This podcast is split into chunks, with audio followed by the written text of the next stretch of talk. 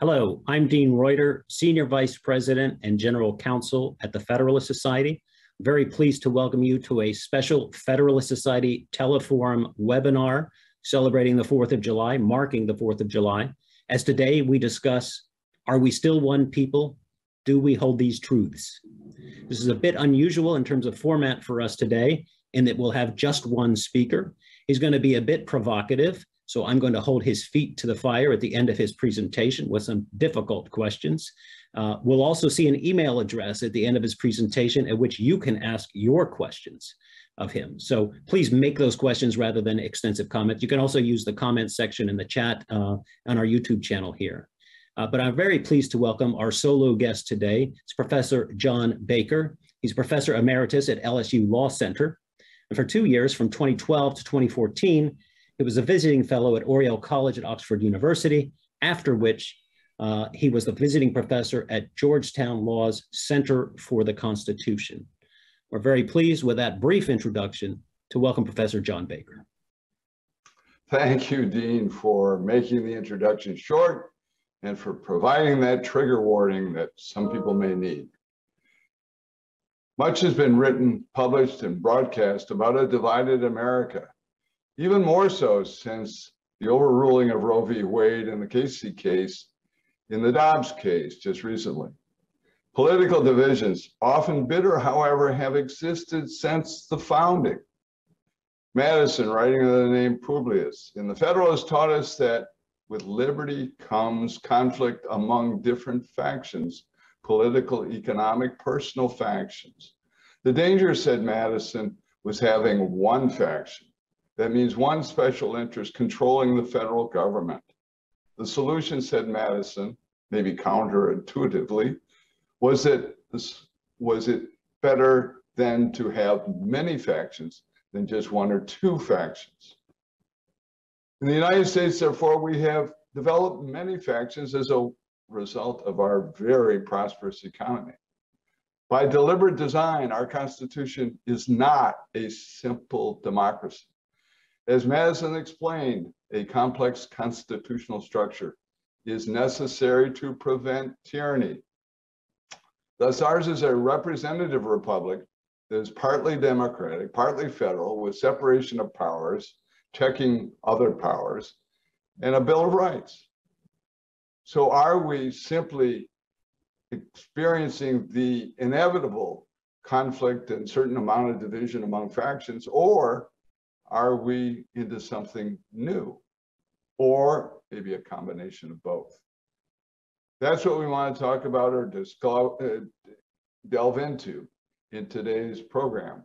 So the approach I'm taking is to divide the program in three. First, one people united by certain truths, basically the founding. Secondly, the progressive erosion of fundamental truths, which occurs really after the Civil War. And finally, is the division one that is precipitated by American universities? And is the choice between holding certain truths and evolving values? So, one people united by certain truths. Well, we know that language in part from the Declaration, but we also want to look at the Constitution here. So, the introductory paragraph of the Declaration is often skipped over people tend to start with the second paragraph, but the introductory paragraph really tells us what the Declaration is about. That is, it mentions that we are one people. It becomes necessary, the question, for one people to dissolve the political bands which have connected them with another. It begins with one people and it ends with declaring that we are one people separated. That's the overall purpose of the Declaration. Within that, there's a lot more information, some of which we'll cover, not all of it. And notice that in this first paragraph, we talk about the separate and equal stash, station to which the laws of nature, what are they talking about? Laws of nature. Well, laws of nature were well understood in some sense back then, but they talked about it a great deal. There was a combination, it appears to be, between those who were referring to the past in terms of classical and medieval understandings of natural law, and those who are talking about what we've come to call natural rights theory. But for many of them, the two just kind of blended together, although they had clearly separate emphases. It's more in modern times that we've been able to discern and debate and discuss the real differences between those schools of thought. But that's not what the founders did. They were not philosophers. Yes, they were philosophic men, but there's a difference. They were well educated and they knew the basics of fundamental political theory and thought. So they're going to go on and say, of nature's God. Now, most were believing Protestants, but not all. Besides some Jews and a few Catholics, there were also deists. Now, deists could certainly agree on the laws of nature, but also importantly, they tended to think that there was a higher power at least. Whether or not they believed in the Judeo Christian God, that's one thing. But they realized they didn't create themselves, and that's going to be important later on. So they go on then to talk about the causes. So before they do, at the end of which there is the final paragraph, the declaration of which I'm in this paragraph, only going to read a little bit, that these colonies are and of right ought to be independent states. That's the purpose. That's the end. That's the declaration. That's what it is. Okay. But the final part is important when we contrast it to some of the people in public office today. And for su the support of this declaration, with a firm reliance on the protection of divine providence, they were generally believers, as I said. We mutually pledge to each other. There's a bond. Our lives, they weren't kidding. They lose this thing, they're all going to get executed. Our fortunes, many of them were wealthy leaders, well educated and wealthy. These are people who had a lot to lose, including our sacred honor, something that is not much discussed today. Well, the second paragraph is the one that usually people jump to immediately, as if it was totally new. And yet, as Jefferson himself said, it's not. We hold these truths. But think about it truths. How often today does anyone use the word truth? It's more likely to be values. Well, what are values? Values are terminology that comes from value neutral science, which is a way of saying science is real and factual, values are totally subjective. But wait a minute. The founders did not pledge their lives, their fortunes, and their sacred honor for values that they just happened to share. They actually believed in certain truths and they were willing to die for it. That is a fundamental difference between the founding and today. So here's what I said about Jefferson. In response, by way of letter to a Mr. Lee, he says the object of the Declaration of Independence was not to find out new principles or new arguments never before thought of, not merely to say things which had never been said before, but to place before mankind the common sense of the subject. Terms so plain, terms so plain and firm as to command their assent. In other words, this was generally agreed on, at least among the patriots, and to justify ourselves in the independent stand we were compelled to take, neither aiming at originality of principle or sentiment, nor yet copied from any particular previous writing. Some will say he copied this simply from Locke. Well, we'll see he mentions Locke, but it's not all Locke.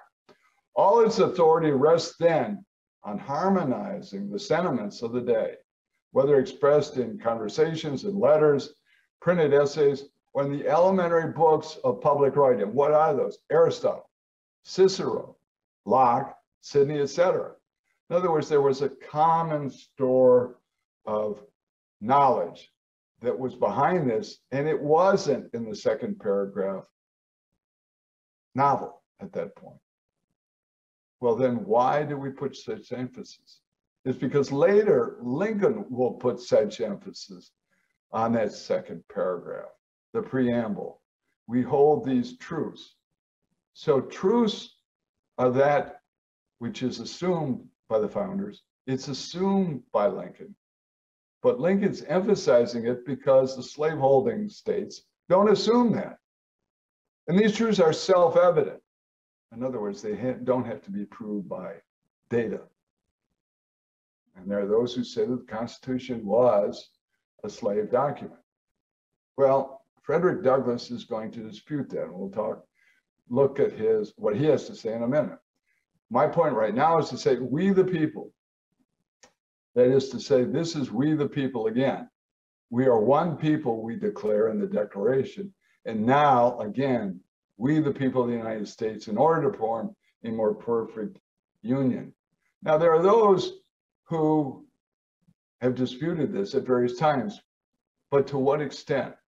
So at the time of the Constitution, anti-federalists opposed the Constitution. And on the We the People issue, Patrick Henry objected. How dare you? What right do you have to say we the people of the United States? You should have said we the states. Well, that's the difference between a confederation, we the we the states, as opposed to a confederal republic. We the people in the individual states, we the people in the United States. And still then, United States was considered plural. But the Federalists and the Anti-Federalists had basic agreement on what? Federalism and separation of powers. Basic. Not on the details, but on basic. They understood that both were necessary to prevent a unitary government. What's a unitary government? It's one where all power is in the center. So there was the expectation that through compromise over time, slavery would die. Listen to what Professor Randy Barnett had to say in his book, Our Republican Constitution. And what Randy's saying here is not novel or new. It is generally understood by those who understand the history of the time. At the founding, there was a national consensus that slavery was unjust and in conflict with the principles of the Declaration. Though dissenters surely existed, even slaveholders, especially Virginians like Washington, Madison, Jefferson, agreed. But they could rationalize a gradualist approach to ending the institution by telling themselves that slavery was economically inefficient and that eventually it would die out. Well, that may have been true at that point, but technology intervenes, and that is the Industrial Revolution comes to America from England. And one of the things that changed the situation regarding slavery, Whitney's cotton gin, 1793 to 94, it adopts a machine process for picking cotton. That makes it much more efficient. And then the driver of the Industrial Revolution is the steam engine. And when applied to a steamboat by Fulton in 1807, what do we get? We get the driving of commerce in the Industrial Revolution. The steamboat changes not only commerce per se, but also farming and food distribution. All of a sudden, slave-based farming becomes very profitable. Now, into this situation eventually arises two great leaders, two great orators, Abraham Lincoln and Frederick Douglass.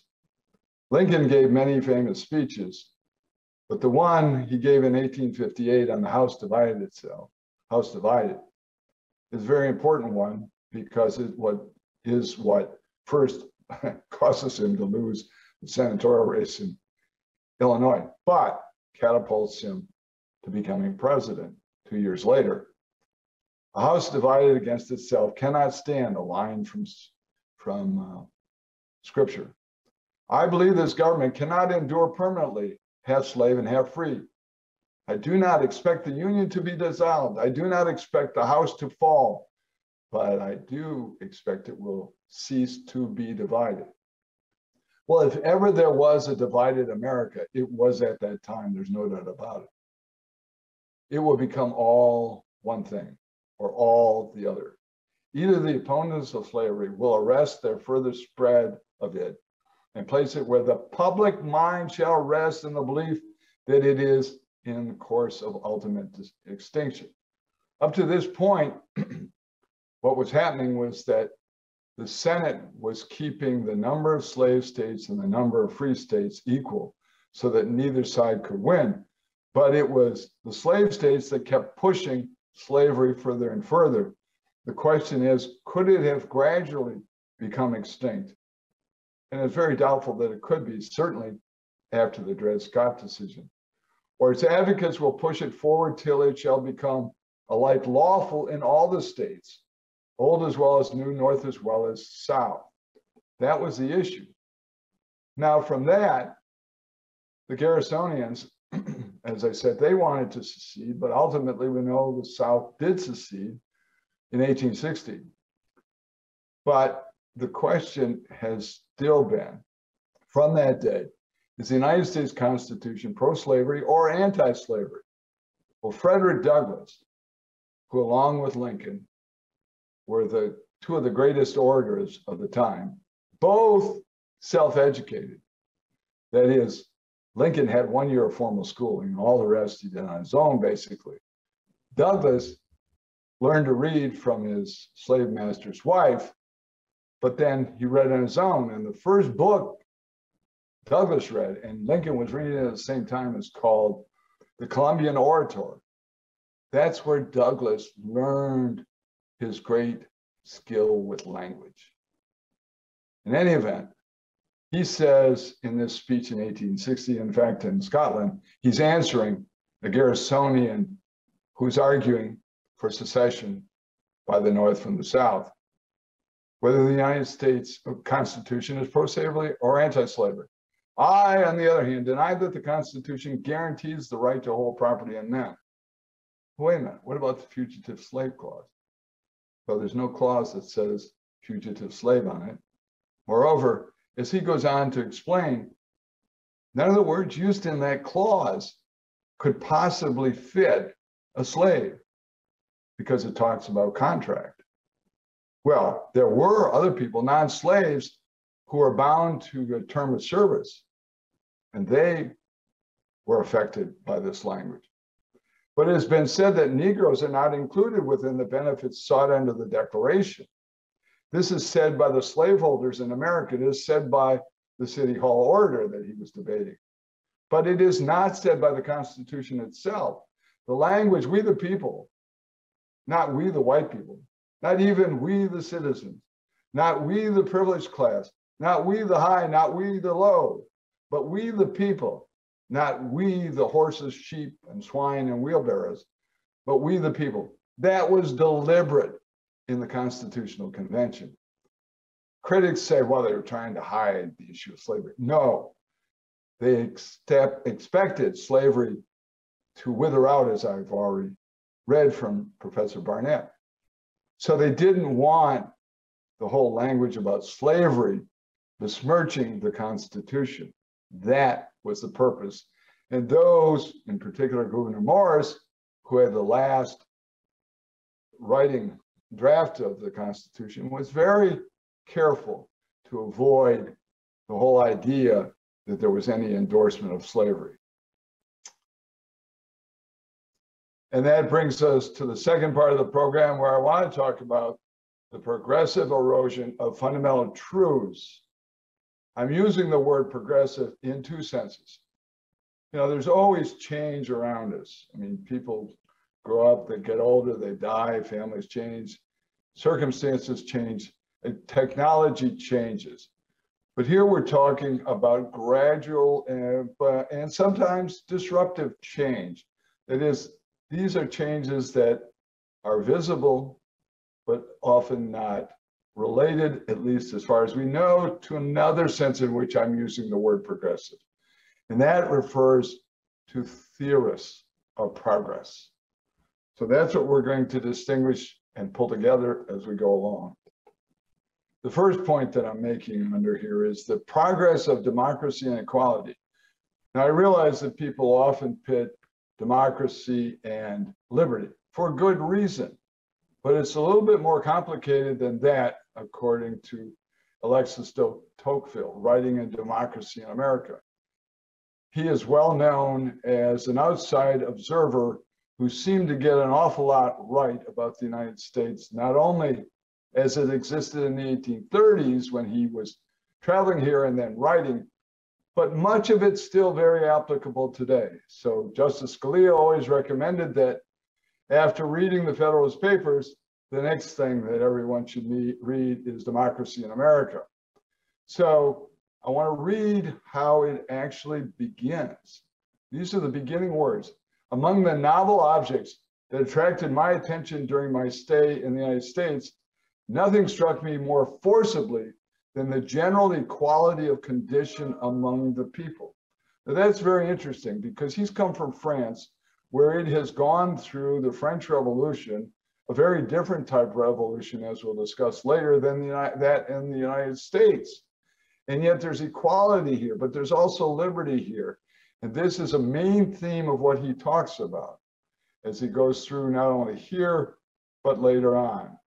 So why is it that equality is so central to democracy?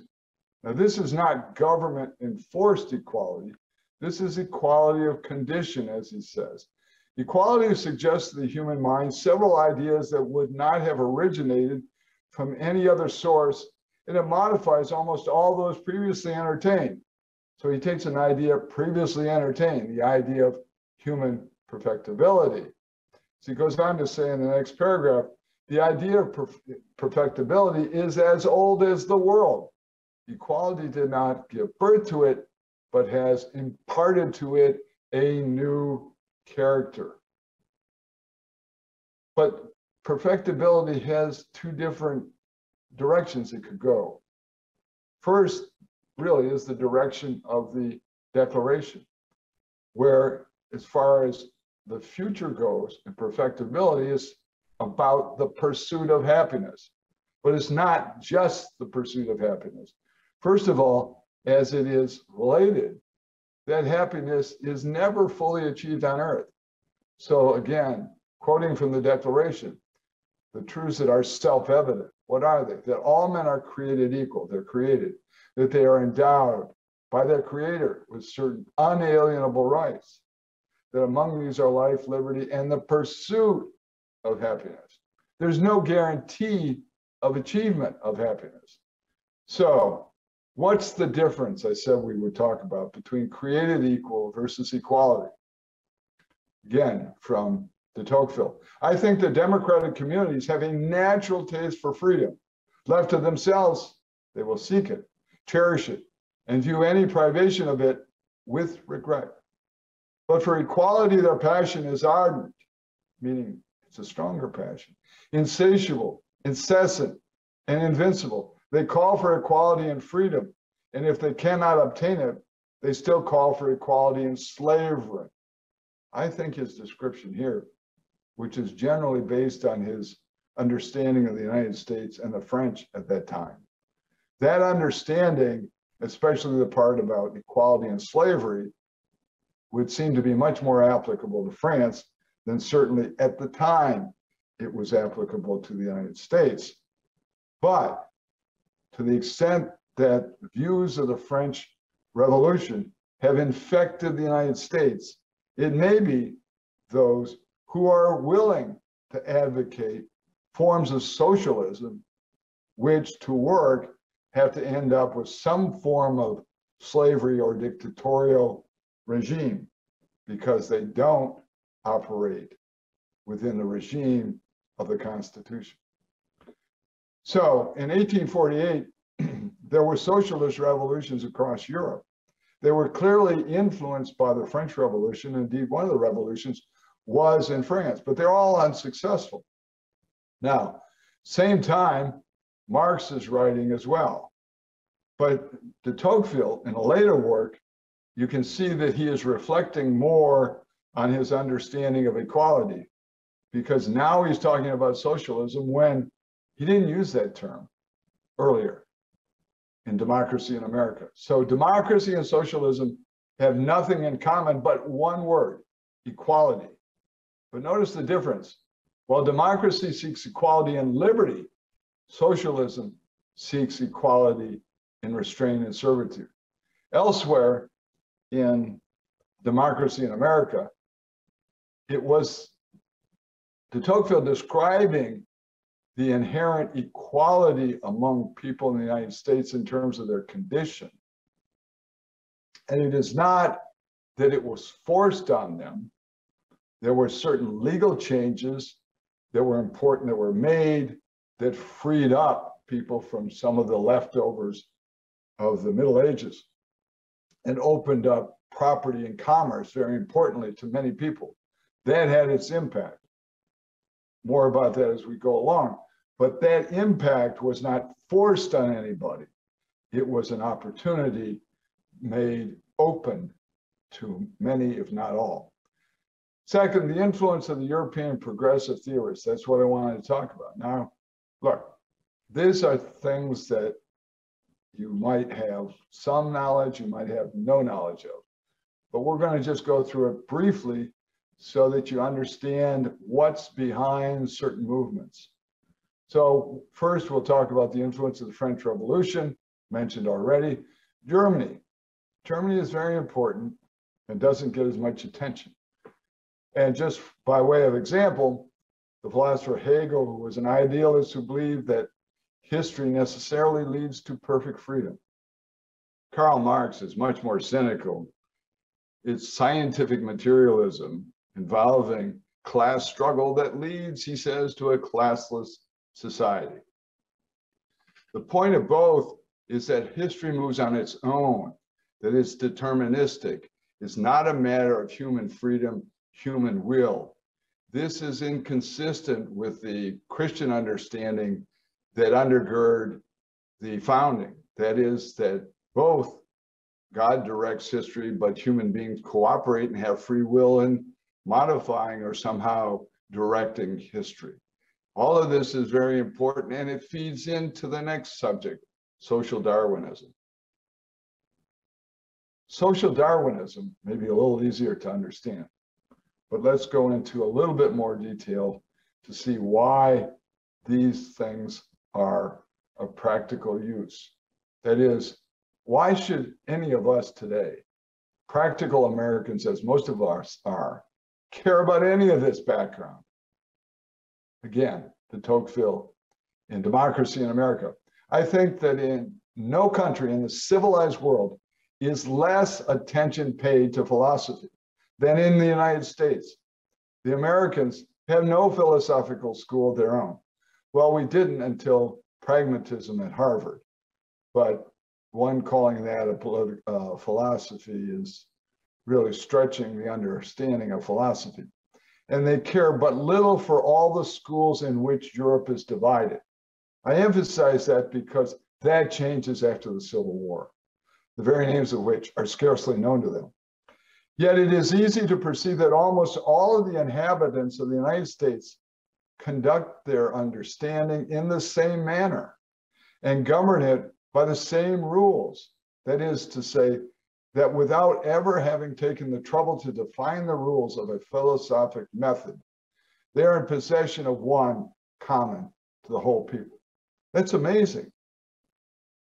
In other words, putting to one side slavery, which was finally defeated, basically people in the United States, without being ordered to do so, without being told by any philosopher what to do, had come to a certain way of living. Now, we don't have time to go through all of what de Tocqueville is talking about, but in doing so, he goes through the impact of religion, the impact of courts, of juries, and all of the different institutions that were planted in the United States from the old world and not ripped up the way institutions in France were. So there was a certain way of living that was eased and modified by the colonial experience. But essentially, there is a common way of life at that time.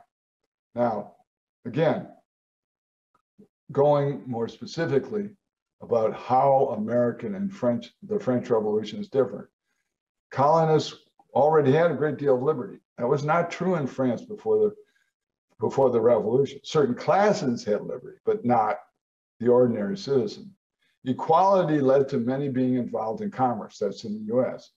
Commerce has always been disfavored in France. It's still the case. The World Bank issued a report some years ago that said that much of the world was economically backward because under the influence of the French Civil Code. In the United States, there's great religious diversity in the colonies. In France, you had the Catholic Church as the established church. So in the revolution in France, it was not only a revolution against the monarchy, it was also a revolution against the state Catholic Church. Now, in the US, there was the influence of the Enlightenment, no doubt about it. But there was also the religious element that tempered that. And in a person like John Adams, who was a eager follower of both, a devoted Christian and a devoted man of the Enlightenment. There was a balance. But in France, the divisions were mostly between the secularists and those who were devoted to religion, more so. The French Declaration of Rights of Man. This is not the American Bill of Rights. Liberty, equality, fraternity. We've talked about liberty and equality already from the Tocqueville. Fraternity, what does that mean? Well, often in France and in Europe, they talk about solidarity. Fraternity, that goes back to the notion that of Aristotle, that friendship is what characterizes a political body. What the French often and other Europeans often criticize about the United States is, quote, excessive individualism. But as de Tocqueville had pointed out many times, it is the individualism of the United States that actually gives rise to egalitarianism. So rather than being forced down by political theory, it is the individualistic approach, and that can be in conflict with fraternity or solidarity. In any event, the Declaration was much the work, if only derivatively, of French philosophy. Madison and Hamilton opposed the Bill of Rights. But you're going to say, well, Madison is the author of the Bill of Rights. Yes, as part of the compromise at the Virginia Ratifying Convention, Madison agreed to introduce, and he did introduce a Bill of Rights, which we now have. We've had since 1789. But in Federalist 84, there's an explanation that provides a number of reasons, including the fact that bills of rights often tend to be debates about philosophy. And the American Bill of Rights are both grounded largely in history of the common law. They involve restraints on power. They don't involve positive rights. So in European understandings of rights, you have positive rights, like a right to education, a right to well-being, a right to this, that, and the other thing. Well, somebody's got to pay for that. And the government is the only one that's going to pay for that. And that is what ultimately leads to socialism. So among the French philosophers from who, who had a great deal of influence on the revolution was Jean-Jacques Rousseau. He was one of the so-called contract theorists. That is that society was based on individuals. But in his view, Democracy was governed by a general will. But those who shaped the general will were not necessarily the majority. It wasn't the will of the majority. It's clearly some kind of elite that is going to create this general will. Now, this view, which I just described, is generally held, but not by all. And in any event, there is an understanding, whether it comes from Rousseau or not, that we will see certainly in Wilson that democracies, majorities really don't know how to govern, and that we have to have experts show them and govern for them. The French Revolution occurs in 1789. It runs for 10 years. The same year that our government actually starts and the Bill of Rights is adopted, at least in the Congress. So a significant year in which initially many Americans support the French because they think its revolution is like our revolution. And Lafayette, who had been very important in our own revolution, is part of that revolution. But when the revolution turns to violence, to the reign of terror, to the use of guillotines, to killing its own, many pull back. Jefferson seems apparently to continue his support. In one sense, the French Revolution and its understanding of rights has been with us since the beginning, at least since 1789. But really, where it comes into prominence is later after the Second World War, when the UN adopts its Declaration of Human Rights. And the chair of that committee was none other than Eleanor Roosevelt, wife of President Roosevelt. And there is much involvement or resources or devotion to the French Declaration of Rights of Man. There's a big difference in those two approaches. The English approach, the Anglo American approach, has been to historical rights of the common law that were basically related to the overall understanding of natural law. And now let's turn to the next point about American universities modeling German universities. In 1869, the Board of Trustees at Harvard University appointed as president President Charles Eliot. He would go on to serve for 40 years. He had studied in Germany and decided to adopt the German model of higher education. Now, that had a lot of consequences that we'll talk about in the next section. A few years later, Johns Hopkins University, founded in 1876, was specifically founded on a German model of education. It was for this reason that Woodrow Wilson said he went to Johns Hopkins for graduate study.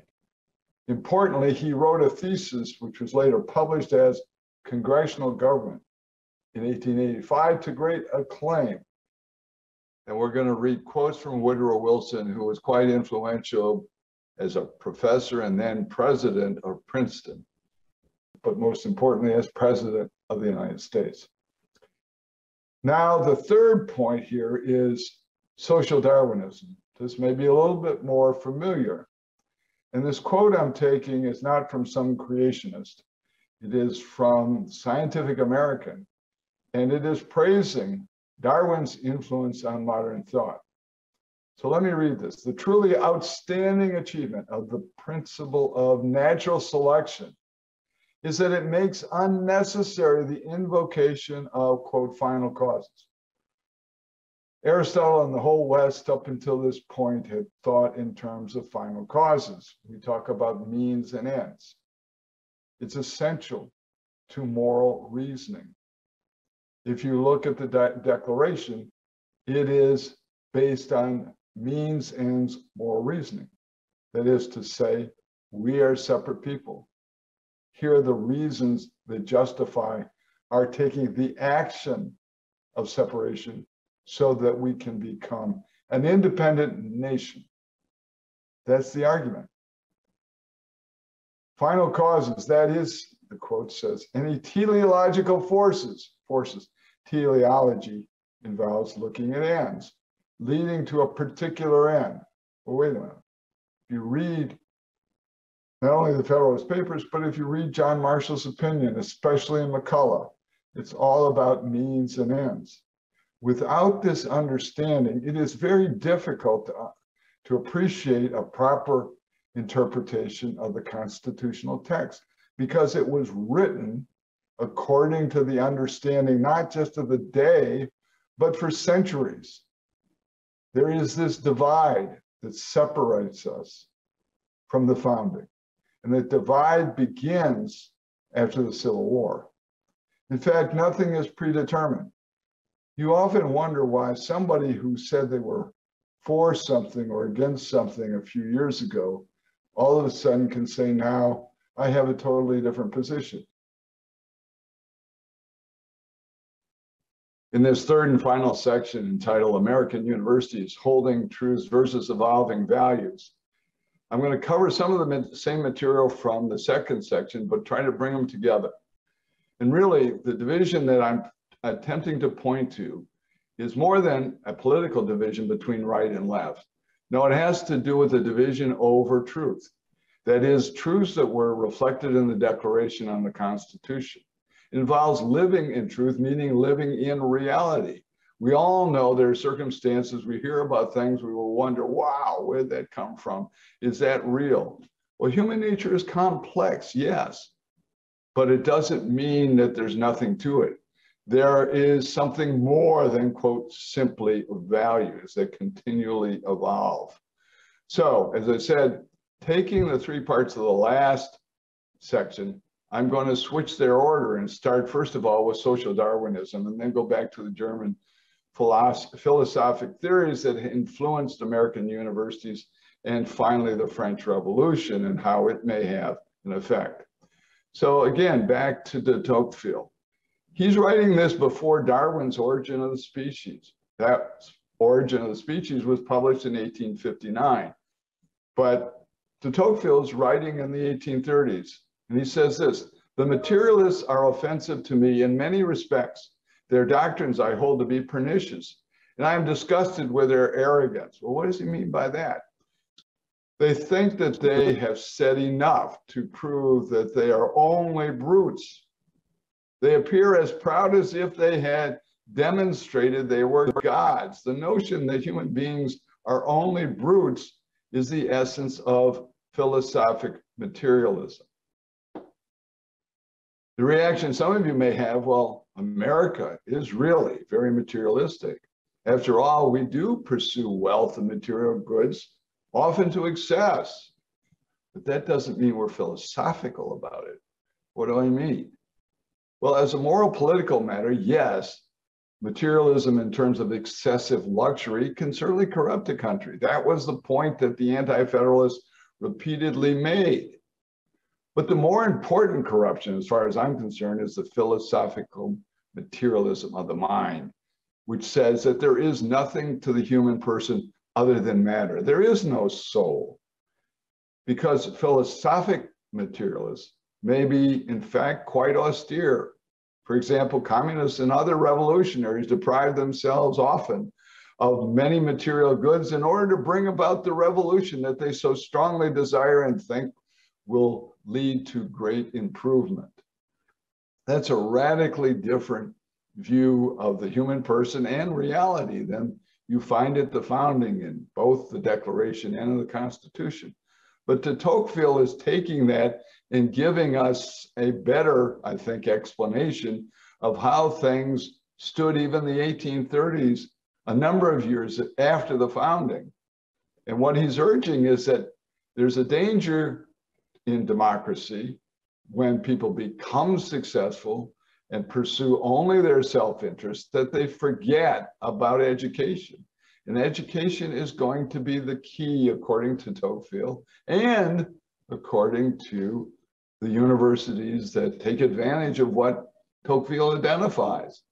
He says, as soon as the multitude begins to take an interest in the labors of the mind, it finds out that to excel in some of them is a powerful means of acquiring fame, power, or wealth. Now, that certainly is a self interested motivation he's a realist. He understands people are self-interested. But you don't fight against that. What you try to do is to improve the education. Presumably, those who are teaching them, they are going to give or should give a broader view. While the student's motivation may be self-interested, those charged with the education should guide them to look beyond. And Tocqueville talks about this. He says, I don't think that the system of self-interest as it is professed in America is in all of its parts self-evident, but it contains a great number of truths so evident that men, if they are only educated, cannot fail to see them. Educate then at any rate for the age of implicit self-sacrifice and instinctive virtues is already flitting far away from us, and the time is fast approaching when freedom, public peace, and social order itself will not be able to exist without education. What he's saying is the virtues of the founding, that is, the, the implicit self-sacrifice is being eroded by commerce. He's not complaining about that. What he is urging that there has to be better education so that human beings can understand that there has to be something beyond self-interest. Now, certainly when you look at the examples of Lincoln and Frederick Douglass, both of whom came up from the very bottom of society, sure, they may have had a great deal of self-interest, vanity, whatever, driving them but that drove them to understand human nature. And without that understanding, they could never have been the great orators that they were. So it's all about whether we look at the human person as having a body and a soul, not just a body. No one denied that slaves had bodies. They found them very useful. But certainly some, maybe many, denied that soul that slaves really had souls. In the second section, I'm focusing more on President Eliot at Harvard. I mentioned him before, the 40-year president of Harvard. He had plenty of time to really shape that institution. And he did so through the lens of social Darwinism and the influence of German universities he got the job because he wrote an article in the Atlantic in which he began, we are fighting a wilderness, physical and moral, he declared. For the fight, we must be trained and armed. That is, he was arguing for a new type of education. And as a result of that article, he was offered the presidency. Now, he certainly did change uh, education at Harvard and made it much more scientific. All of that's fine. But the underlying philosophy was something else. What do I mean by that? as his uh, kinsman would later say, that is the great Professor Samuel Eliot Morison, when he wrote on the 300th anniversary about the history of Harvard, he excoriated his kinsman for basically having destroyed the education at Harvard. In fact, he said was the greatest crime ever done to young people in terms of education. Why was he complaining? He was complaining because the education of the classics, that is, in what we've seen that shaped the founding generation, Aristotle, Cicero, etc., had been basically dethroned. It still existed, but dethroned in terms of what the thrust of education was. The point is that that kind of education, at least by the leaders of any society, is necessary to understand the whole business of preserving liberty through truth. In any event, Harvard, though, was also a center of eugenics. And this is the direct result of this view of social Darwinism. There's, what do I mean by that? Well, in 1912, after he had been out of the office a couple of years, he gave a talk in which he opposed not only interracial relationships, but even relationships, marriage relationships between Protestants and Catholics and Jews and Gentile. He, he said all this, and it's in this article that we're posting here. Amazing, but very instructive. Instructive because of the many quotes in there, only a few of which do I have time to to uh, actually go over, but I think this is the most important one. He said, human progress depended on promoting reproduction by the best people in the best combinations and preventing the unworthy from having children, eugenics. Now, as the article goes on to say, or question, what would have been the reaction of others at Harvard? And quoting on the article, None of these actions created problems for Eliot at Harvard for a simple reason. They were well within the intellectual mainstream at the university. Harvard administrators, faculties, and alumni were in the forefront of the eugenic, American eugenics movement. Now, as he goes on to recognize, it wasn't just Harvard, it's many of the universities, mainstream universities. And of course, being president of Harvard for 40 years, he basically shaped the faculty. So the faculty was picked based on people who held these kinds of views at least. In any event, that has spread throughout academia in the whole of the United States. In this last part of this section on the French Revolution again, I want to focus on lawyers and revolutions. As de Tocqueville said, it was lawyers who led the French Revolution. Quote, it is true that lawyers mainly contributed to the overthrow of the French monarchy in 1789, but it remains to be seen whether they acted thus because they had studied laws or because they were prohibited from making them. Interestingly, Napoleon, the dictator, follows the French Revolution, and he's responsible for the French Civil Code. In many ways, that helps lawyers. Ah, but the French system reduces lawyers, at least in the courts, in the sense that they were made relatively insignificant, the courts, that is. Courts were, and still today, are run by, quote, civil servants. They don't have the status at all of Anglo American judges. In the colonies, on the other hand, knowledge of law was widely spread through Blackstone's commentaries. That is, people weren't formally educated in law necessarily, but they knew their rights based on Blackstone. And lawyers who were lawyers, such as James Otis and John Adams, they argued in court, claiming the protections of British law. In the US, lawyers, I suggest, have been, some lawyers, not all lawyers, but some lawyers have been implementing a revolution against the founding. They call themselves living constitutionalists. But remember uh, Woodrow Wilson. Woodrow Wilson is the one who really gives us the terminology a living constitution, but he also calls it an evolving constitution. Wilson, who didn't like practicing law, went on to get a doctorate that I mentioned before in government. I want to quote some of the things that Wilson wrote in order for people to understand how deeply involved he was in the argument that we're still living with about the nature of an evolving constitution.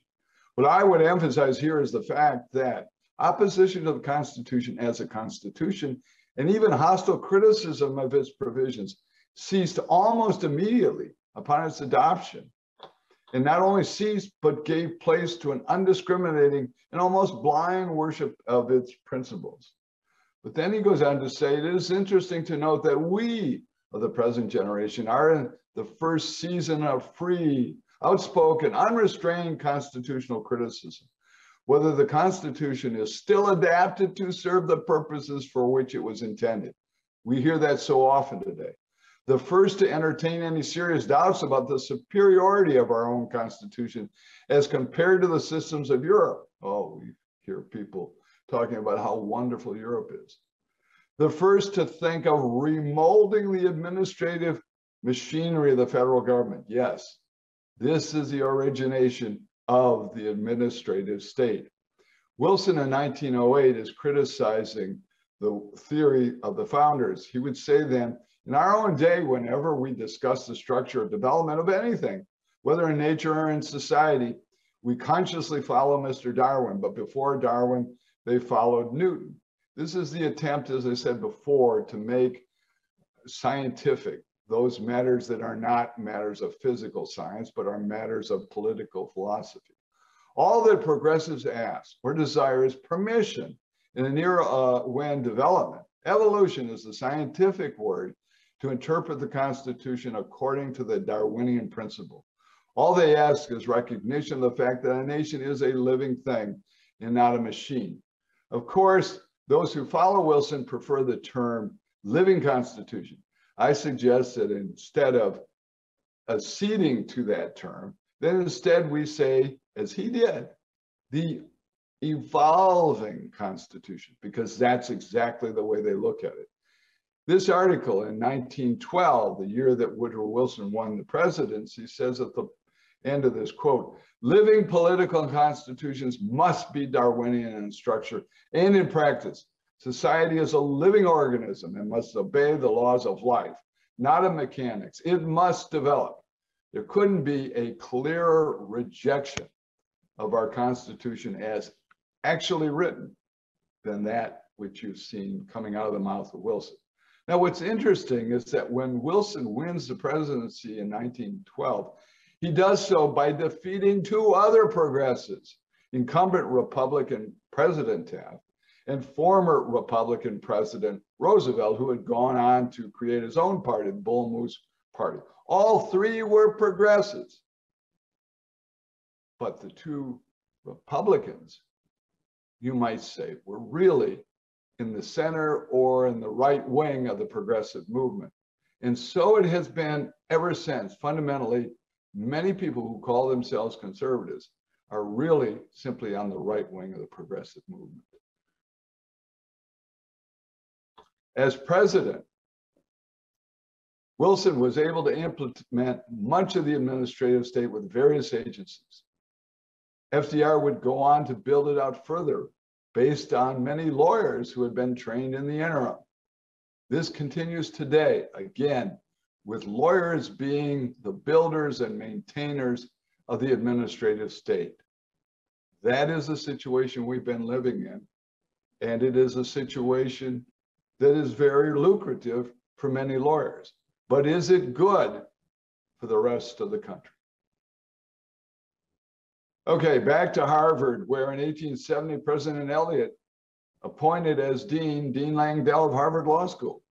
And he served for 25 years and he was very much a reformer. What he did was to implement the case method, which all lawyers know about. And there are many good things about the case method.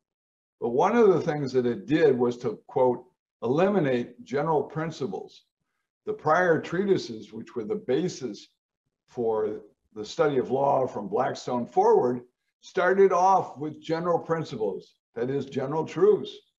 Instead, Langdell had the view of law as if it were a biological science, again, following Darwin. That was the model. Cases in the law books in the library, you will look at them and figure out where things are going. It's a matter of prediction. So the real model for all of this becomes Justice Oliver Wendell Holmes on the Supreme Court from 1902 to 1932. He was a professor at Harvard Law School, but only for a few weeks. And he insisted that there really were no general principles. There was history, yes, but history is evolving. And so you can't completely rely on that and you want to change it as it goes through. But his famous insistence that judges make law is really the, the key when you link that together with what Wilson said, you really have the ability that judges have been told, law students have been told, that their job is to make law in an evolving constitution. It was in Erie versus Tompkins after Holmes left the court that his colleague Brandeis overturned Swift v. Tyson, an opinion by Justice Joseph Story, who also taught at Harvard Law School and indeed started Harvard Law School. And he insisted, as did everyone back then, that judges don't make law, they give opinions about law. Well, I suggest to you today, we're still dealing with that issue. Are judges bound by the text or are they free to evolve the law, regardless of the text? And to tie the loop together about these different sections, Holmes's opinion in Buck versus Bell is very important. That is the opinion in which he upholds a, uh, a law allowing, state law allowing forced sterilization. And he says this, three generations of imbeciles are enough. He also cites Jacobson versus Massachusetts, which more recently has been cited as the basis for people being able in government to enforce compulsory vaccination. Now, it goes on and happens that at the same time, the Nazis are approving and using eugenics. Well, naturally, eugenics falls out of favor at that point. But does anybody ever really note that this is a terrible stain on what the progressive legal movement did. No, no, it's just treated as, well, that was a phase and we've gotten out of that phase.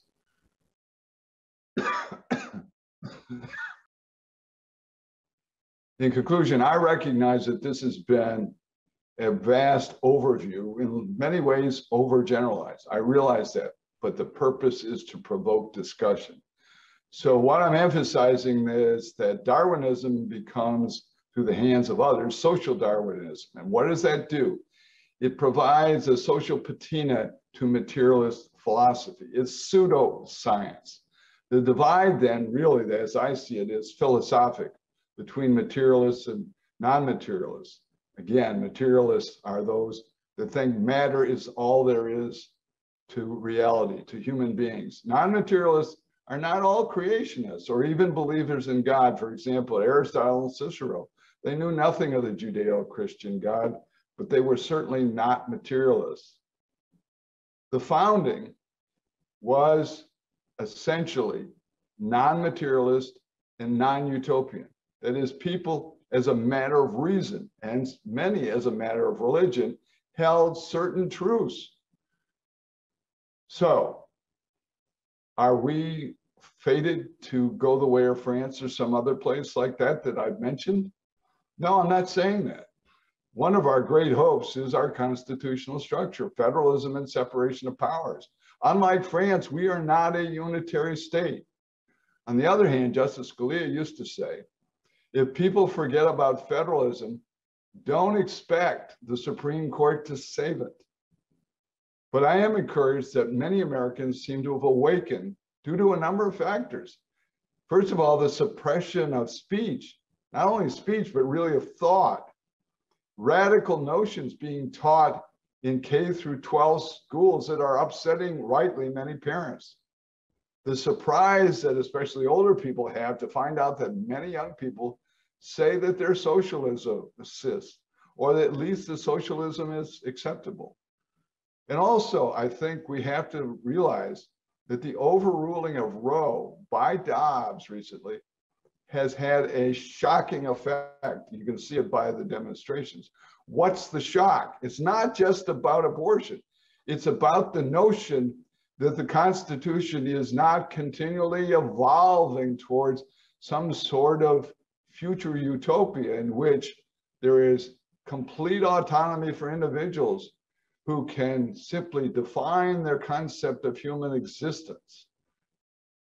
Dobbs is really the first major case to say no to that view. Now, some in the, in the progressive movement are saying, you know, this is, threatens the whole legal system. Well, it depends on what legal system you're talking about. It doesn't threaten the Constitution, but it certainly does threaten the progressive built view of what the Constitution is. Well, what about people who aren't lawyers and judges? What can they do? Well, it's very important to live in truth, as I said, affirm certain truths without using the language of cultural relativism, mainly the evolving values. It's the truths of reality. For example, it is possible to calmly and respectfully affirm the truth that they, we have a common human nature that wasn't accepted by, uh, by the eugenics movement, wasn't accepted by the slaveholders either, those who defended slavery as a positive good. Men and women share in a common human nature, despite the fact that they have observable physical differences. They have many of the same capabilities, but men can't get pregnant. It's not just a matter of the physical, of the body.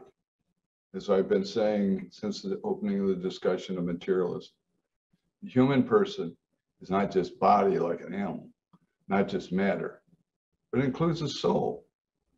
And even the pagans in ancient Greece that helped shape the Western civilization understood that.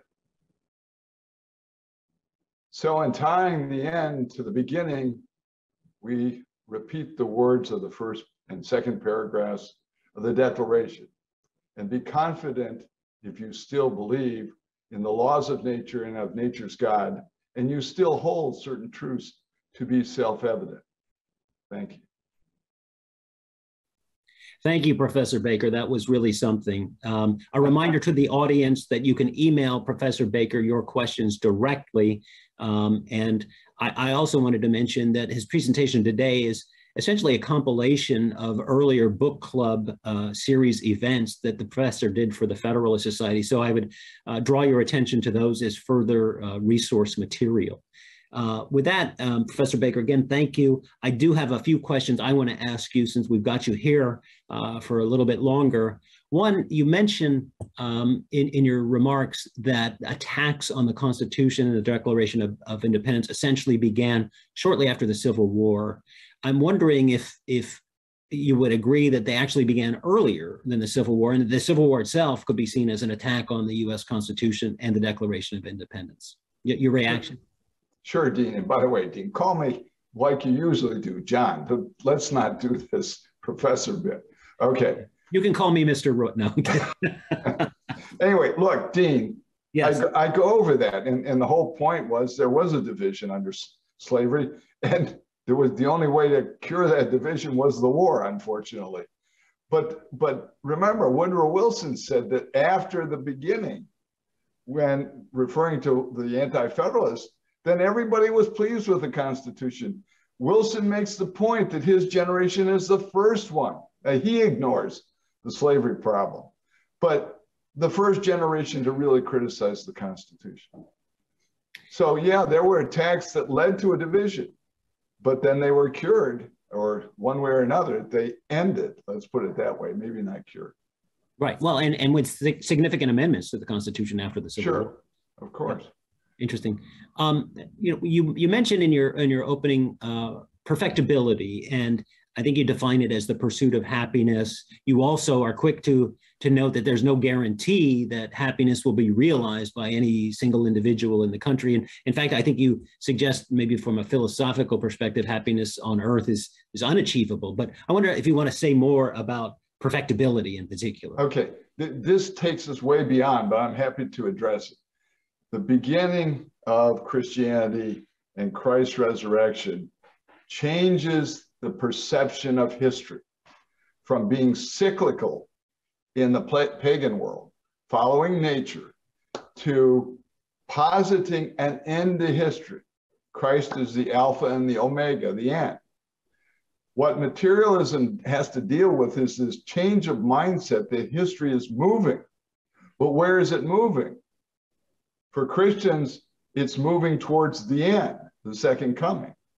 So the materialist utopian opportunities to give an alternative argue that there is this perfectibility, but it's going to be here on earth. Interesting. So that, that sort of has echoes in my mind to what you said about the Germans and the French Revolution. That is, that history is moving for both of those, the common denominators, history is moving in an inevitable, determinate direction, um, which by definition, I suppose, determinism, there's, there is no room for liberty in that calculation. Well, they think there's liberty, but when it doesn't move the way they think it's supposed to move, what do they do? They use violence. That's what it's all about. It's about violence. And that's where Tocqueville says with, with equality that turns towards socialism, it ends up with slavery. So, and you mentioned that, and, and Tocqueville mentions the violence in the French Revolution, I suppose. Um, how, how do you distinguish that violence from violence in the American Revolution? That's a very important question because at the outset in the Declaration, the impact or the import of we are one people is it as a separation there was not the attempt to overthrow the law, religion, or the other aspects of culture. In the French Revolution, it was a civil war against the established order, the monarchy, the church, etc., and law. Whereas we were fighting in part to preserve the rights of Englishmen. And why did we maintain the common law after that, state by state? Slightly modified, but we kept the law. Yeah, that's interesting. But don't we in the Declaration say we are one people and you, Great Britain, are another people? Yes, that's the point. And yeah. but that's not a civil war. See, it was very important from the point of view as a practical matter, even of convincing European nations, in particular France and the Dutch, to support the Americans. And it's one thing if it's a civil war, and it's another thing if it's a separation. Well, thank you. I want to bring us forward maybe 120 years or so, 150 years. Uh, you mentioned Woodrow Wilson.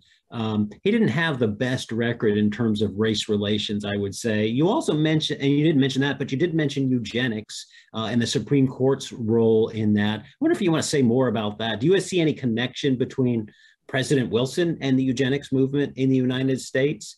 And I think I remember the eugenics movement like not not really resolving in the United States until the 1940s, after the Nazis had ascended, I guess during World War II. But uh, you want to say more about the timing and some of those details? Sure. The um, the article from the Harvard magazine that I talked about gives much greater detail. And in the earlier book club that I did for um, the student division, but many others watched it, which was called Reasoned Argument, the Counter to Cancel Culture. In number 12, I go into much more detail on all of this about the eugenics movement. It wasn't just at Harvard, it was generally throughout academia in this country. And it obviously then seeped into, I mean, I look at courts as, as transmission belts for ideas. And a lot of this has to do with with the briefs of good lawyers. I mean, if you look at ACLU briefs on the First Amendment, you'll see how much of that is carried over by the court when the court decides. Well, that's how culture gets transmitted among certainly among the elites. That's what the article is saying. Among the elites, eugenics was widely supported. Now, why? I mean, you, they turned against it with the Nazis because the Nazis were doing the same thing. The first one, the Nazis, knocked off were the, the, the disabled. So why is it that nobody complains today or says anything about all the disabled females who were, they were, they were um, dealt with these procedures that made them infertile. And, and it was all because of a view. What view? A view that they're somehow not as human as the rest of us. Yeah, the quote from the court is uh, pretty chilling. Um, it is very chilling. Yeah. Um, a final question, then I suppose, um, and one then we'll wrap it up. And a reminder to the audience to to feel free to email Professor Baker at the email address provided. And this goes. Uh, this is a broader question. Um, you, you, sort of bemoan the idea that the country's at a very divisive point um, I'm wondering if there's a counter argument here that that really reflects engagement. And um, even if it's divisive, uh, we have a record number of people that are involved uh, and engaged in politics, in discourse, uh, even if it's argument, even if it's sharp disagreement, people are participating. Well, right. And I, I as I say at the end, that's a sign of hope.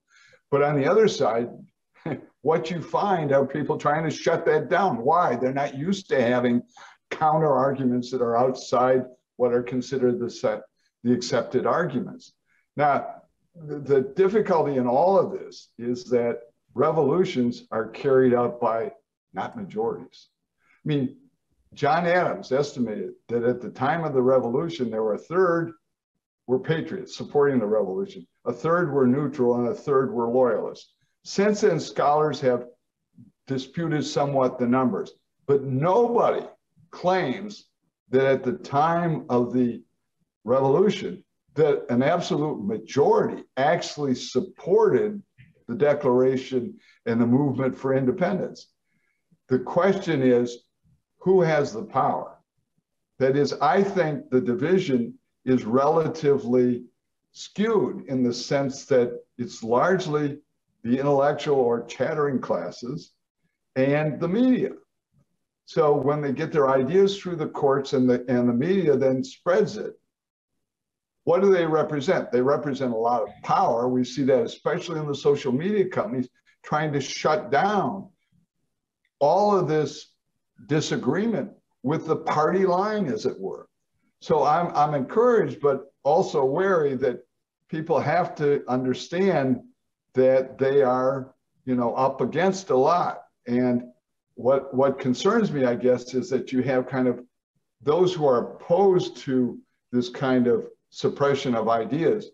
You get ordinary people, which we need, but I don't see the connection necessarily between intellectuals and the ordinary people.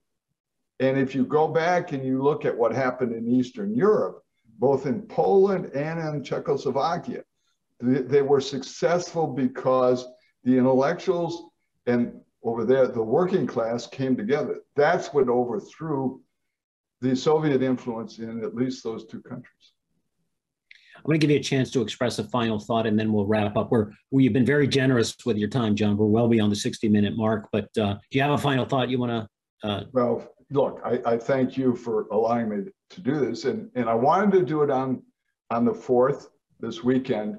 And I think it's important to engage on this. I just want to encourage anyone who's listening to feel confident that they're not alone and that they can talk more freely. And that's what we have. I've seen too many people who are afraid to say anything. Very good. Well, again, my thanks to John Baker for joining us. Professor John Baker, I will call you professor as we wrap up, John. Uh, Professor John Baker, for uh, you're so generous with your time and your thinking. Obviously, you put a lot of thought into this. I certainly appreciate it. Uh, a reminder to go back to the book series and feel free to find those on this same YouTube channel.